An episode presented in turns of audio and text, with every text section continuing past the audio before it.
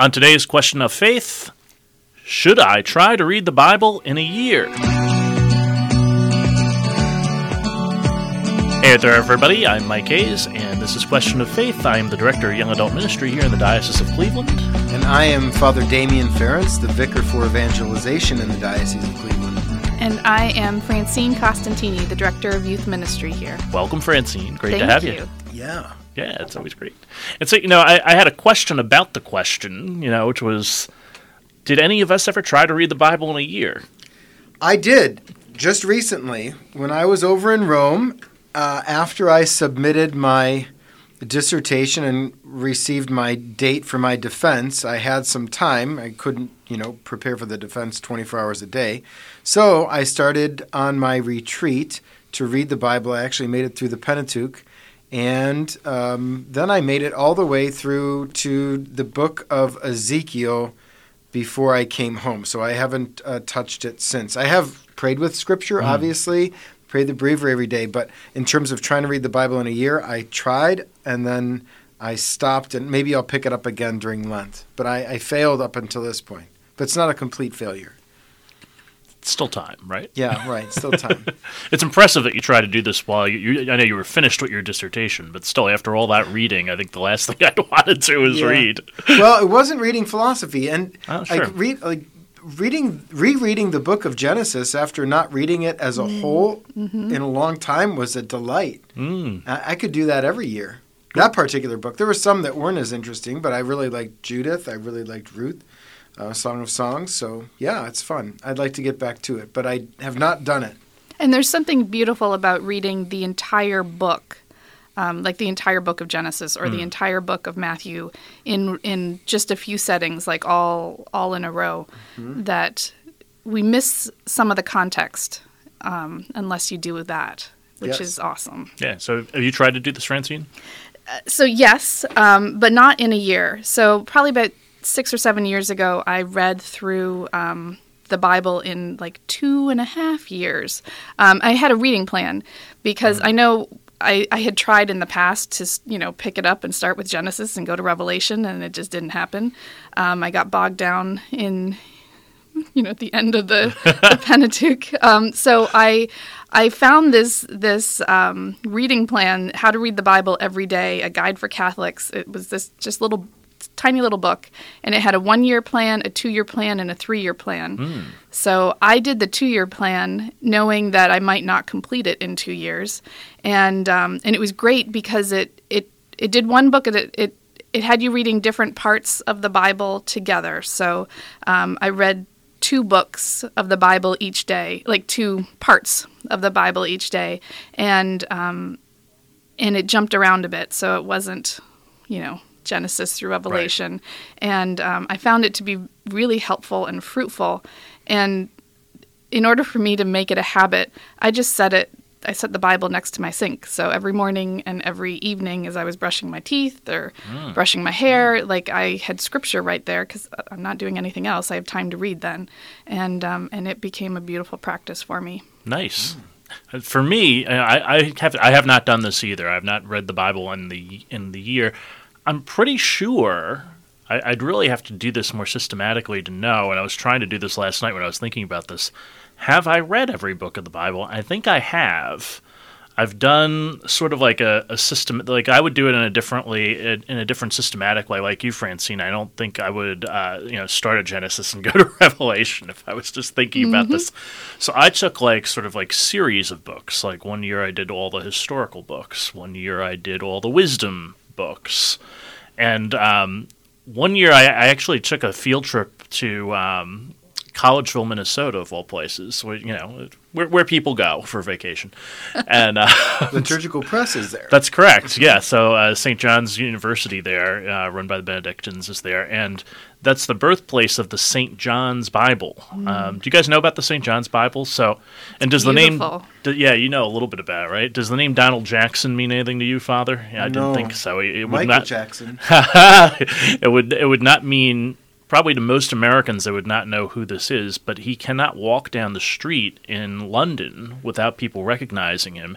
He is the Queen's calligrapher. Oh, very cool. And this calligraphy group in Collegeville, Minnesota, decided to invite him to come to the United States because calligraphy is kind of a lost art, right? You know, so uh, computers do all that now, and so he said he was kind of enthralled that someone wanted to come and, and find out about calligraphy. So he came, and the Benedictines knew he was coming, and they invited him in to have a conversation with them, and they said, "Would you like to write the Bible?" And so they and the Benedictines do nothing without discerning as a community, right? So it took the Benedictines ten years to decide whether they wanted to do this.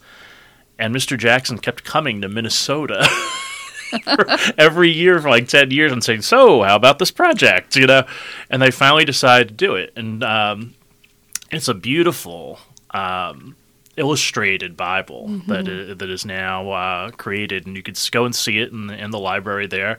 But they also have like you can buy like different collections of books. So like in, in my office, I have the Book of Psalms sitting at my desk. But when I re- finish through a collection of the books, then I buy as sort of like a little reward. I buy the St. John's nice. collection and, and put that on and say, okay, I've read that. So I have the historical books somewhere in my house. I have the Psalms in my office. I have the different Gospels. So I've, I, I know I've done at least that much. Um, I think I'm missing one. So either I didn't buy it or I haven't read it. I have to figure out which one it is now. Does it kind of look like the Book of Kells? Is it really Yeah, right Yes. now? yes, Okay, very I've much seen it. so. Yeah. I just yeah. I'll show you in my know office. Okay. Yeah, I'll show you in my office later. The Psalms one. It's really beautiful. Um, and you can, you know, bring them in. Um, you know, they have like people who will tour with the St. John's Bible. It's really cool. So we'll we'll put all that in the show notes about the St. John's Bible. The, the other thought I had is it's kind of never really been easier to read the Bible in a year than it is now. I mean, you know, Father Mike Schmitz kind of has the market cornered on this with his Bible in a Year podcast. Right. And I did that last year. Oh, you so did? Did you really? You you had asked the question, had I read the Bible in a year? And I Ah. hadn't read it in a, I read it in two and a bit years, but I listened to the Bible in a year last year with the um, with the podcast, and I found it to be excellent. Um, Do they read every word of the Bible? every word. Wow. Yes. So he he also um, divides it up. So he has the narrative, fourteen narrative books that kind of give you a broad sweep of salvation history, Okay. and then adds in um, another book to to go along with that. So you'll read a few chapters from that book. He'll read a few chapters from that book also that day, and then always um, like a psalm, some psalms or um, some proverbs at at the end. So there's three different readings generally each day, and then he does um, he prays and and does commentary, and um, it's it surprised me how much of a community feeling there was through that podcast. I wasn't expecting that. I was expecting just to listen to a podcast and shut it off, but there was this sense of community, of journeying together, of accompanying each other, of lifting each other up in prayer that was beautiful with that with that podcast. Yeah, that's cool. I, I actually started it in like you, Father. I I put it down at one point and then just didn't pick it back up. So I think I'm going to try to get back into it this year uh, and see if I can make my way through it. Um, the other thing is sort of um, my thought on this is that you know what's going on in your life right now might be a good way to kind of think about how you would read the Bible. So like I moved about a year ago, so I picked up the book of Exodus and reread the book of Exodus while I was moving. And uh, then I picked up some of the letters of Paul because you know, he traveled around a lot and said, okay, yeah, how do I resonate with this? What's going on in my life now that might mirror scripture in some way? That's cool. Yeah, that's very cool. I, I don't think I've ever approached scripture that way. I think as a priest, been a priest almost 19 years now, and oftentimes um, I'm thinking about uh, the congregation I'll be preaching to Sure. on the weekend, and so my Bible is pretty. Uh, Bible study and prayer is pretty liturgically based. And Thank I- you for doing that, by the Oh, way. you're welcome. You're welcome. Yeah. Because I have heard many a homily where it was clear that the priest had not done that. Oh. no offense, but No. yeah. Yeah. So I, I, I find, um, you know, the, the the Word of God is living and effective, and and spending time with it um, daily, but especially getting prepared for the weekend. Like what what are these scriptures saying to me? And then when it passes through my head and my heart, hopefully I have something to share that's also helpful to the people to whom I'm preaching. Yeah, Yeah. very good. Um, Anything else on this that we that we didn't cover? Uh, you know, uh, the other thing, you know, not it's not just important to read the Bible, I think, but to just as you said now, to engage with the Bible. Mm-hmm. You know, well, what does this mean for you? You know, what what um, for me, I know this past year in deacon formation, we had like a little mini retreat where he would give us a piece of scripture to pray with, and then he would ask us to journal about it every day, and. Um, you know, for me, I, I've kind of kept that habit up now. Now around you know around the lunchtime hour, usually I'll read the scripture of the day, and then usually the gospel I'll engage with, and I'll place myself in the story and try to write a little reflective piece on how that's hitting with me at the moment. Yeah, I find my the the most fruitful retreat I ever made was back in 2009 out in Nebraska at Creighton with a, a, wonderful spiritual director who would give me three to four holy hours a day and say, pray with this scripture, journal on this scripture, and the, talk about the Word of God being living and effective. Uh, it was piercing my heart and my head and my entire being. And it still happens from time to time. But you know, you have these highlights in your life where that was a moment, man. That's one of my what I call post ordination conversion experiences. It was wonderful. Yeah. So, Francine? I, I think um, I love Lectio Divina. I love mm. sitting with a small passage from Scripture and praying with it. Um, I use the Hallow app a lot on my drive into work and um, listen to the daily gospel, and, and, it's really great because it, it gives you time to pray and spaces it out. Um, so it's not just reading and then you, the you, it ends, but you you have time within it to to they lead you in prayer with it, and then I, have also used actually the St. John's Bible for um, Visio Divina. Uh, yes. Where you're you're taking an image and and praying with the image, and so it's it's scripture, but it's also art and beauty, um, and so that's been a real blessing. Cool. So I guess the answer to our question is yes, you should try to read the Bible in a year. Mm-hmm. And here's some ways that you can do that. Mm-hmm. Yeah. Right? Yeah. One of the things as a youth minister, I know you're about to, yeah. to move on, but as a youth minister, I used to tell my teens to um, start with a gospel and and read one chapter a night or two chapters a night, and that's it, and um, and and get through the you know go through the entire gospel, and and they would come to me and be like, okay, Francine, I did it. Now what? And I said, then read the next gospel, and then so they'd read all four gospels and come back and say, now what? I said, read the four gospels again and um, and after they had read through all four gospels again the the second time, then I would say, okay, now keep going and mm. read the Pauline letters, keep going through the New Testament, and um, and then get into something like Father Mike Schmitz's podcast or trying yeah. to read the whole the whole scripture. But once you have that context of the Gospels, I think it's just it flows beautifully. Yeah, and I tend to like stories in general. You know, so yes. and, you know, telling stories and reading stories, reading memoirs, biographies. Those are all of my favorite things to read. And so these are the stories of Jesus, right? So absolutely, no, and we're no better familiar. place to start. And, yeah. Yeah, and the story of salvation history. Yeah. Our stories make sense most when they're placed up against that context and backdrop of the story of our salvation. So it's wonderful. Yeah, perfect. So a person who was anonymous who gave us this question, yes, is the answer to your question. There's the short answer, and uh, hopefully we've given you a lot to think about. So you have a different a different number of ways to approach your uh, moving through the Bible. Uh, to read every book of the Bible, the entirety of the Bible um, throughout. Uh, and, and by the way, if you don't make it in a year, like Father, be gentle with yourself. Yeah, you, oh yeah, you still have time. Yeah, that's I have true. time. I have yeah. till Easter. It, I'll put it on myself then. If you don't read it through through the Bible in a year like I didn't, Yeah. then uh, yeah, be gentle with yourself. You still have time. Do your best. That's what I say. That's right. Do your best. Uh, speaking of folks who do the best, let's talk about a church that tries to do their best. Uh, you know, St. Helen in Newbury, they're going to be one of our Nine Nights parishes. Father, why don't you Correct. tell us a little bit about Nine Nights before we talk about St. Helen's? Yeah, so nine nights of night prayer. It's like a little novena working up to a Marian feast. Uh, we've picked nine parishes in the diocese. Each hosts night prayer, nine consecutive nights. So that's 81 nights, uh, 81 possibilities for night prayer in the diocese. This next feast will be the Feast of the Annunciation. St. Helens is out in Newbury. And just as we were talking, it reminded me that the way the sanctuary is set up there, mm-hmm. ambo, altar, tabernacle, and they're modeled after the Borromeo Seminary pre-renovation, so post-Vatican II renovation. Borromeo on the altar, or the Ambo used to say, "In the beginning was the Word." Mm-hmm. On the altar, it said, "The Word was made flesh," Nice. and on the tabernacle, "and dwelt among us." And so that's what you find out there at St. Helens. And just to go along with our discussion today, in the beginning was the Word. The Word of God is living and effective. So at Mass, we have the liturgy of the Word, then we move to the liturgy of the Eucharist.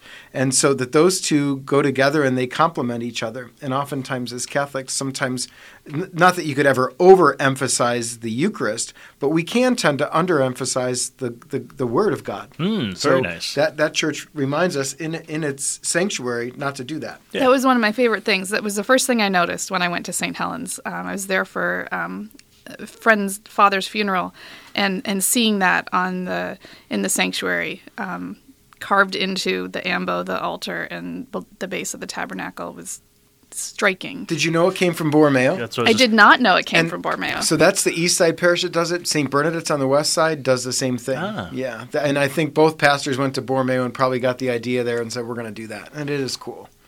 Good idea. I've been to this parish as well, and um, they have a great talk about the parish community at St. Helens a little bit. They they just started a, a young adult group. Um, Will Stegmeyer out there is, is, and he actually just had his first event. We'll put all this information in the show notes for you. Um, but Will had just started this, and I think he got like 35 people to go to his first event. I was like, wow, good job. That's That's awesome. That's excellent. Yeah, so they're they're really they're a growing young adult community, and um, They have a vibrant, vibrant youth ministry. yeah, I was just going to Yeah. ask you that. Yeah, it's a great community to be part of. So check them out. They're great. St. Helens in Newbury, Ohio. Mike, can I say one more Yeah. thing? Okay. So they're right across the street from Punderson State Park. Oh, right. And in a way, the architecture of the church mirrors like a state park look. It's got Yes. rough wood and the altar, and, st- and this altar, the, the altar actually looks like the altar that um, Abraham was going to sacrifice Isaac on. It's Mm. really, it's a great place. It's it's wonderful to see. It smells good in there. It smells woody. yeah, it does. I was just going to say it smells like like a lodge sort of, Mm-hmm. you know, kind of feel to it in some way. You know, it's great. Yeah. Um, and then, you know, we'd give you a little bit of scripture for next week. So next week, some of the readings uh, include, uh, hey, the Love is Patient reading is the second reading. Um, one of the things that someone told me one time is that when you listen to that reading, place yourself in in, in the place of the word love. So instead of love is patient, love is Mike is patient. I need to remind myself of that. Right. Mike is kind. Mike is not self-seeking. Blah blah blah. Whatever Yeah. it is, right? I usually find myself failing that test. Uh, we had a we had a scripture prof back in the day at St. Mary's Seminary. God rest him. His name is Father Tom Weber, and he would say, "Well, the word love is actually loving, kinding, and these are they're action words, and uh, it's a good way to yeah ask ourselves, are we being who we're supposed to be? And if we're not, then it's a good way to say, okay, I need to correct some of those things. So that's helpful. Yeah, yeah. The Gospel's from Luke, chapter four, this this week too. Um, sort of the after. It's sort of a continuation of last week's Gospel, so it's the aftermath of Jesus uh, proclaiming who he is in the synagogue. My favorite piece of that is then he he walked through the midst of them at the end. Oh, I was yeah. like, well, escape His artist. power, yeah, because it's not his time yet. So. Exactly. So pay attention this week when you're listening to the readings. And uh, if you have a question of faith, give us a call um, or send us an email, I should say. Uh, Mike M. Hayes at, the di- at dioceseofcleveland.org, M H A Y E S at the dioceseofcleveland.org. One of the things that you can do to help us out, give our podcast a little rating and maybe even a little review uh, wherever you get your podcasts. Uh, we actually got our first review from someone who called himself Latufra and uh, said, Off to a great start. She gave us four out of five stars. That's nice. And said, uh, I was looking for a new podcast now that Catholic Stuff You Should Know is on hiatus. I was so pleased to find one coming out of my own diocese. Looking forward to hearing voices of women in addition to the guys. Francine. So welcome. Uh, see, we listen here at Question of Faith, uh, as well as parish recommendations that go beyond the surface to describe the charism of the community, which we also did today. So thanks for pointing that out, Latufra. And um, that's about all we have time for today here on Question of Faith. So I'm Mike Hayes, Father Damian Ference. Francine Costantini. and we'll be back again next week with your questions of faith.